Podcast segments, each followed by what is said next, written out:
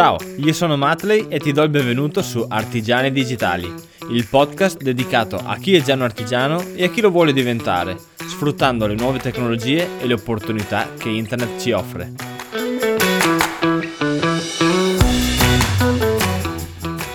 Ciao a tutti e bentornati in questa nuova puntata di Artigiani Digitali. Quest'oggi avremo per la prima volta un ospite esperto nel suo settore. In questo caso oggi parleremo di branding e di come il branding può essere utile ad un artigiano digitale.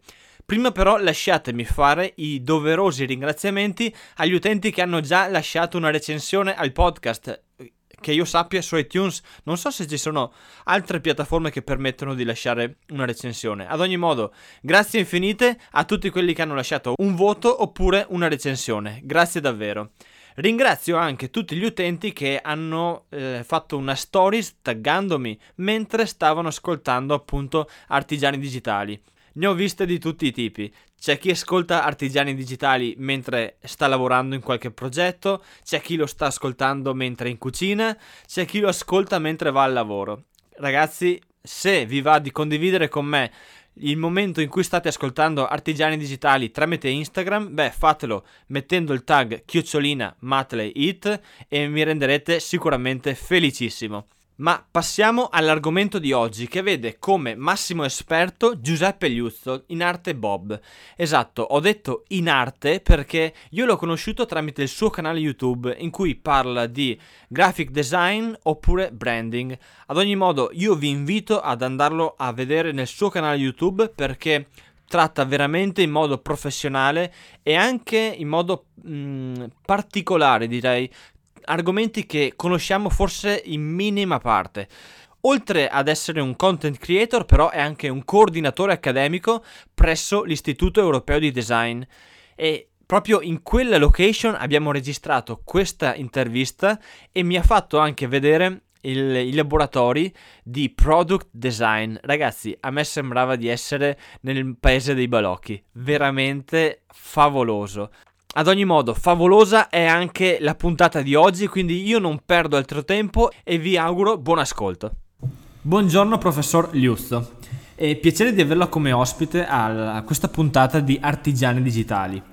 Se per te va bene però passerei al tu, visto Matley, che... non ti crede nessuno se mi chiami professor Liuzzo, chiamami Bob come mi hai sempre chiamato. Perfetto, dai. Allora benvenuto Bob in questa nuova puntata del podcast. Quest'oggi parleremo di grafica, design, ma più che altro di personal branding. Ecco, esatto. Questo è l'argomento. Ma prima di cominciare, lascio a te la parola, presentati. Mi presento, madonna che domanda difficile. Allora, sono Bob Liuzzo, non posso dire che lavoro perché ho origini siciliane, quindi mi toglierebbero la cittadinanza, quindi ho tanti hobby retribuiti. Tra cui lavorare da quando avevo 13 anni nel mondo della grafica e della comunicazione visiva, che poi ha preso un indirizzo più verso il branding, l'identificazione di un'azienda o di un prodotto. Come hobby faccio il coordinatore didattico dei corsi triennali internazionali di graphic design allo IE dell'Istituto Europeo di Design di Milano. Ho studiato graphic design e comunicazione visiva allo IED anche io, sia di Roma che di Milano, con una piccola parentesi alla School of Visual Arts di New York. Non so cosa faccio esattamente nella vita, perché il giorno che capisci cosa fai nella vita è il momento in cui inizi a farlo male, quindi preferisco non saperlo, ma mi occupo di comunicazione visiva a tutto tondo, direi. Perfetto, allora, quest'oggi dicevo vogliamo parlare di personal branding e lo voglio abbinare all'artigianato digitale, quando una figura che vuole promuoversi vuole avere un'identità. Okay. Tra l'altro l'identità che ha Matley è stata sviluppata da te. Esatto, è un progetto che abbiamo fatto insieme, non facilmente, però che ha dato i suoi frutti. È riuscito. Stranamente è riuscito. Allora, intanto ti blocco un secondo, Matley, perché c'è una parolaccia che stiamo usando, personal branding. Ultimamente ci piace dare categorie a tutto, siamo dei siti porno viventi, diamo le categorie, quando in verità il branding è una disciplina che non importa se sia applicata a un'azienda, a un prodotto, a un personaggio, ma si definisce branding. Ovviamente, siccome alcune aziende hanno bisogno di vendere contenuti diversi, l'hanno chiamato personal branding. Però, per citare una frase molto celebre di Jeff Bezos, il branding non è ciò che dici di essere, ma ciò che dicono di te quando esci dalla stanza. Io penso che questa frase è inflazionata, ma veramente vera. Il branding non importa solo ciò che diciamo, ma appunto va a livello di percezione tramite le cromie, le forme, il tono di voce di ciò che diciamo. Quindi più che parlare di personal branding è corretto sempre parlare di branding. Questo piccolo inciso. Perfetto, ottima precisazione. Allora passo a farti una prima domanda. Quando parlo di artigiano digitale io inserisco anche quegli artigiani che promuovono la loro attività e i loro prodotti online. Però con te oggi vorrei parlare vorrei trasmettere al pubblico il significato della parola branding. Come si potrebbe spiegare il significato e l'importanza che può avere il branding per un artigiano digitale? Allora, intanto già faccio un esempio, parto subito a gamba tesa con l'esempio. Già dire artigiano digitale è un esperimento di branding, perché va a categorizzare, per quanto io prima ho detto odio le etichette, una tipologia differente di artigiano. Il content creator e lo youtuber, per esempio, sembrano la stessa persona, ma già l'etichetta che andiamo a dare crea un percepito nella mente della persona molto diverso. Uno è un ragazzino, l'altro è una persona già un po' più adulta e matura. Quindi quando si parla di branding si parla di differenziazione. La differenziazione è necessaria sin dai tempi della preistoria, sin dai tempi del Far West, perché purtroppo siamo in un mondo dove anche con l'avanzare della tecnologia avanza il numero di esseri umani e inevitabilmente vendiamo tutti la stessa cosa. Anch'io domani posso essere un artigiano bravo come te, aprire dei miei canali su piattaforme social quali YouTube piuttosto che Facebook, Instagram e portare la mia competenza e il mio know-how. Quindi quale sarebbe la differenza fra Bob e Matley? Sicuramente va in un sistema di coordinato visivo e di comunicazione che mi rende unico. Faccio un esempio che non c'entra nulla. Quando entriamo in un negozio di scarpe, una volta le scatole di scarpe erano tutte uguali, o bianche o nere. Oggi sappiamo aziende come Nike o Adidas hanno capito che non è solo il prodotto, ma è la confezione, è il primo passo, quindi l'esperienza che facciamo. Se io sto cercando una scarpa Nike, cerco immediatamente il packaging arancione piuttosto che azzurro se sto cercando una scarpa Adidas. Quello non rappresenta esattamente un valore di prodotto, ma è un primo punto che fa capire che quel prodotto è differente, pur essendo una scarpa, andando sullo stesso piede su cui metteresti un mocassino. Quindi il branding, prima di tutto, senza farla con paroloni troppo complicati, è rendersi differente, ma soprattutto rendersi unico. Quindi supponiamo che un artigiano digitale voglia crearsi un'identità e quindi promuoversi o promuovere le proprie creazioni. Cosa deve chiedere ad un graphic designer o anzi a che figura si deve rivolgere? Allora, sicuramente partiamo dal presupposto che un artigiano digitale prima di tutto deve comprendersi. Io quello che, se ricordi, l'abbiamo fatto anche con te, prima di dire cosa avrei fatto io per te ho detto fammi vedere cosa tu cerchi, qualche canale che a te piace, dei quelli che si chiamano benchmark, ovvero riferimenti anche in un settore che non è uguale. Dopodiché bisogna capire, io parlo del progetto Matley per quanto tu sei la persona, Matley come è inutile nascondersi dietro un dito, è un progetto. Non eri super tecnico, eri molto casalingo e quindi avevi un modo di fare che rendeva la persona migliore del risultato ottenuto. Con Matley abbiamo puntato tantissimo sull'iconografia del personaggio, quindi far diventare Matley l'oggetto della comunicazione, non il lavoro di Matley che diventa una conseguenza. Tant'è vero che il marchio è una caricatura del personaggio, si punta anche sulla M. Ora, è molto difficile parlare di branding. La prima cosa che bisogna fare è capire se è noi lavoriamo solo con la plastica, dico un esempio, quindi siamo degli artigiani digitali ma scegliamo appositamente per diventare unici di lavorare solo la plastica e solo bianca e blu. Allora quello sicuramente è un valore che ci distinguerà, il bianco e il blu diventeranno dei colori come una bandiera del canale che ci porteranno avanti. Tutto l'approccio deve essere mirato al mondo della plastica, quindi squadrato, lucido eccetera. Al contrario, guarda l'esperimento che abbiamo fatto su di te, io penso che chiunque segua questo podcast più o meno abbia visto un tuo video. Abbiamo stereotipato il tipico amante del fai da te italianizzando un po' la camicia a quadretti, la caricatura da cartoon eccetera. Quindi la prima cosa è capire cosa facciamo di unico e questo non lo può capire qualcun altro per te, devi capirlo tu. Quando ti rivolgi a un designer per studiare la tua identità, la prima cosa che devi fare è capire che il design non è creatività, anzi è tutto l'opposto della creatività. Il design è gestione della creatività. Io dico sempre, essere creativi è come saper usare la dinamite. Un candelotto di dinamite lo sa usare anche un bambino di 2 anni. Tutti abbiamo visto Willy il coyote. Se diamo a un bambino un accendino e un candelotto, sa usarlo. Il problema sussiste quando bisogna raggiungere un obiettivo. Abbattere un muro in maniera creativa vuol dire lanciare candelotti di dinamite alla rinfusa finché magari raggiungeremo l'obiettivo, ma avremo per strada sprecato delle risorse. Esatto. Prima di abbattere quel muro devi capire di cosa è fatto quel muro, se di cemento, di cartongesso, quant'è il raggio dell'esplosione, eccetera. E dopodiché magari con 2 candelotti di dinamite lo tiri giù. La cosa è capire che i designer non fanno i disegni, per quanto questa parola trae in inganno. Il design si traduce in italiano con progetto. Progetto dal latino proiectus, quindi proiettare in avanti e in qualche modo provare a immaginare un futuro che ancora non esiste. Ti faccio un esempio estremofilo, ma io penso sempre che nell'estremo risieda la semplicità. La semplicità, ma anche il ricordo delle persone. Proiettiamoci un secondo negli anni 30, quando viene presentata la svastica che identificava il nazismo.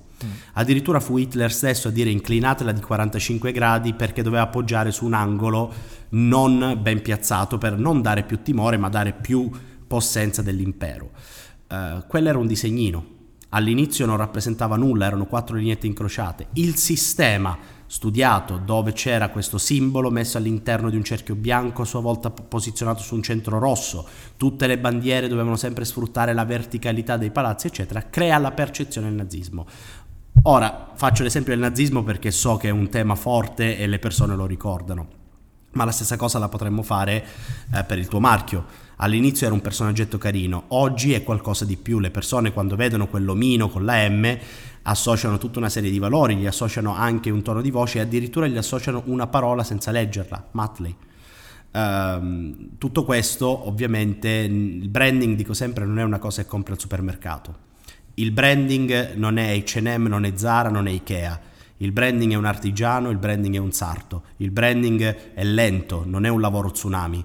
Io divido sempre i lavori in 2 tipologie: lo tsunami, quello che in qualche modo ne vedi subito gli effetti, il medico è uno tsunami. Dal lavoro del medico cambia la tua vita immediatamente, nel giro di 30 secondi. Il designer è più, ricordi quella tortura cinese della goccia che cade fino a che ti buca la testa dopo 6 mesi? Perché richiede molto tempo, perché se ne vedono gli effetti. All'inizio sembrano disegnini, ma in verità sono un sistema di comunicazione fatto da colori, messaggi univoci, tipografia, segni, che va a distinguerti sul mercato pur facendo tu la stessa cosa dei tuoi concorrenti. Non hai capito un cazzo? No, ho capito, ed è veramente un punto di vista illuminante per me, perché visto da un'altra prospettiva di quello che ho sempre pensato. Ma però perché... scusa, aggiungo anche una cosa, quindi io non so cosa dovete chiedere a un designer. Prima di tutto, guardate i portfolio dei designer, dove i progetti sono sempre esposti più belli di ciò che sono. Parlate, i designer prima di tutto sono degli interlocutori culturali, non sono degli utilizzatori di Photoshop o di qualsiasi altro software. Un designer è colui che cerca di prima di tutto di posizionarvi e osservarvi da fuori. Ascoltate il designer e soprattutto scegliete un designer che non vi considera un cliente solamente, ma vi considera parte del progetto, perché c'è troppo spesso questo tentativo di dire artistoide del designer che fa tutto, tu cliente zitto non sai cosa bene per te. L'interlocutore culturale è colui che ti ascolta e soprattutto ricordate che assumete un designer per curare la vostra identità e lo pagate anche perché lui vi dica no. Anzi, lo pagate principalmente perché lui vi dica no, non un no per partito preso, un no motivato. Che vi faccia capire. Però ecco, i designer, come gli artigiani, hanno bisogno di fiducia.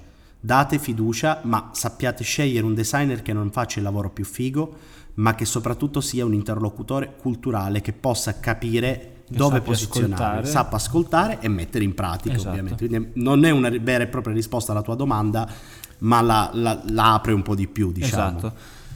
Quindi il branding non è un semplice logo.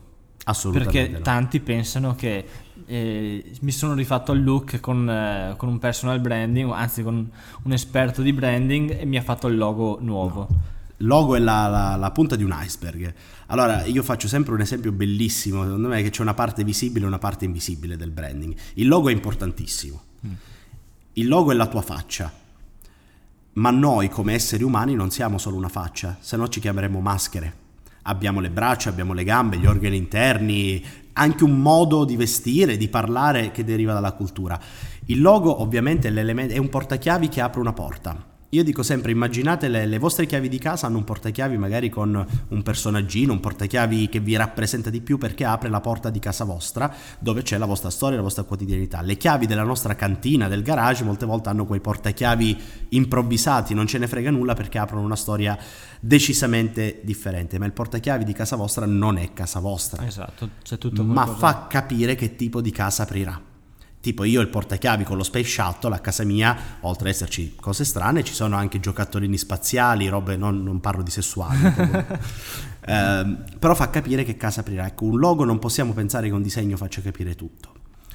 Il sistema branding passa da tanti elementi visivi della percezione umana, cose di cui le persone non si rendono conto, non danno importanza perché non si fanno la domanda fondamentale: perché ho gli occhi?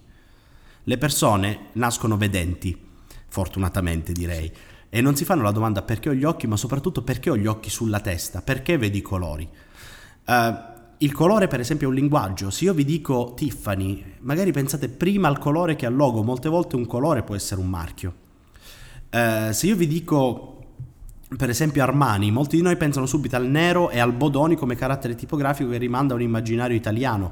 Quindi il sistema branding non è un logo. Immaginiamo un albero. Un albero ha una parte visibile e una parte invisibile che sono le sue radici. Noi non vediamo quelle radici, ma nessuno di noi si sogna di andare a dare una pedata e sperare che l'albero cada per terra. Eppure quelle radici noi non le vediamo. Creare un branding è creare un pianeta, un mondo su cui le persone vogliano vivere. In questo momento noi abbiamo creato per te, per esempio, il mondo Matley, che non è il super esperto tecnologico anzi è quello un po' che va per tentativi, un pochettino questo vicino di casa pasticcione, se vuoi. Più umano. Molto più umano. Ora, questa è la superficie. Un alieno che sta cercando un riferimento al fai da te di questo tipo vedrà la superficie Matley, ma ha un nucleo. Come il nostro pianeta, il pianeta Terra, sappiamo che c'è un nucleo, anche se nessuno di noi c'è mai stato, dove inizia a definirsi la strategia, i colori da usare, che effetti hanno sul cervello. Poi si crea la crosta di questo pianeta, che è l'unica parte che noi potremmo vedere, l'unica parte su cui che ci dovrà far capire se quello il pianeta è fa per noi o se è il caso di andare via e cercare un altro pianeta.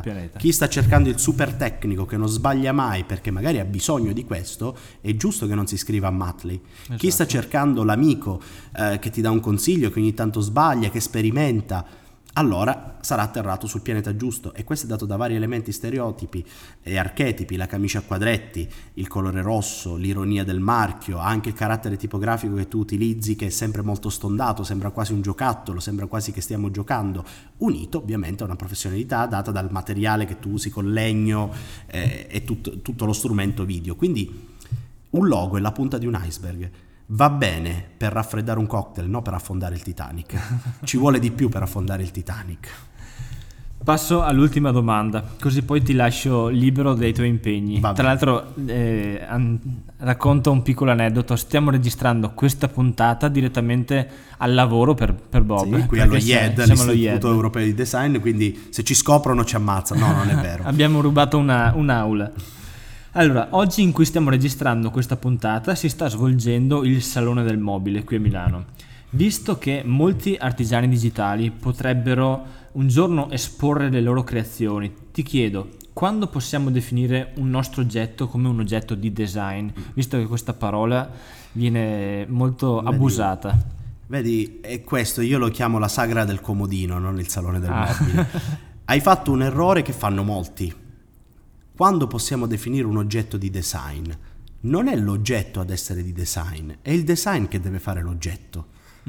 Ora, io capisco cosa dici, però vedi, le parole sono molto importanti. Ultimamente design è diventato un aggettivo di carino, bello, tecnologico. Il design è la progettazione di un oggetto. Un oggetto è un progetto che di solito è il negativo del corpo umano. Una sedia, bella, brutta, bianca, di plastica, di legno, è comunque il negativo del mio culo.